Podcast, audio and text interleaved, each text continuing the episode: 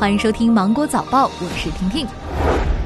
交通运输部表示，二月十七号的零点起至疫情防控工作结束，全国收费公路免收车辆通行费，具体截止时间另行通知。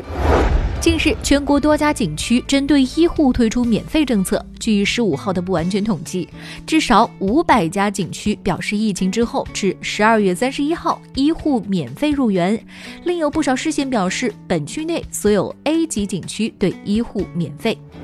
中国疾控中心研究员冯路钊表示，市场上常用的空气净化器是由风机和过滤装置组成。风机将家里的空气吸入，过滤装置通过吸附把各种污染物过滤掉，再把过滤后的空气排出。它主要适用于空气中的一种或者是多种污染物，并没有对病毒或者是其他病原微生物有杀灭率的要求，所以呢不一定能够过滤到病毒。一般家庭还是需要每日通风换气，但是目前温度比较低，也应该要注意室内内外温差大的话，要避免感冒。冯路钊同时表示，日常生活中无需对鞋底进行消毒，保持清洁就可以了。建议回家之后在门口换鞋。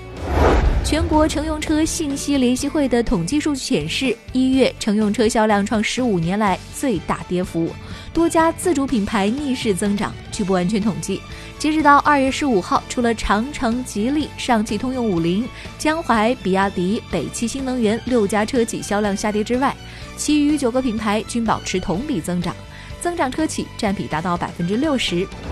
二月十一号，联合国粮食及农业组织表示。希望全球高度戒备现在正在肆虐的蝗灾，防止被入侵国家出现粮食危机。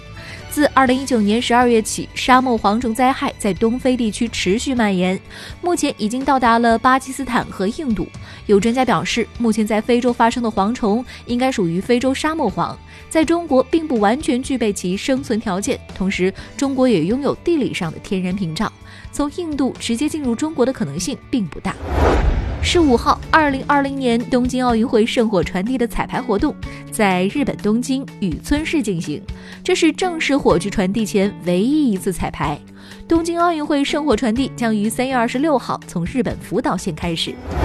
根据 TMZ 网站二月十五号的报道，在科比追悼会门票开启预约登记五小时之后，已经有超过八万人进行登记。二月十六号，雅虎体育报道说，已经有超过九万人进行了预约，而这一数据仍在不断的攀升当中。那好了，今天新闻就这样，我们明天见喽。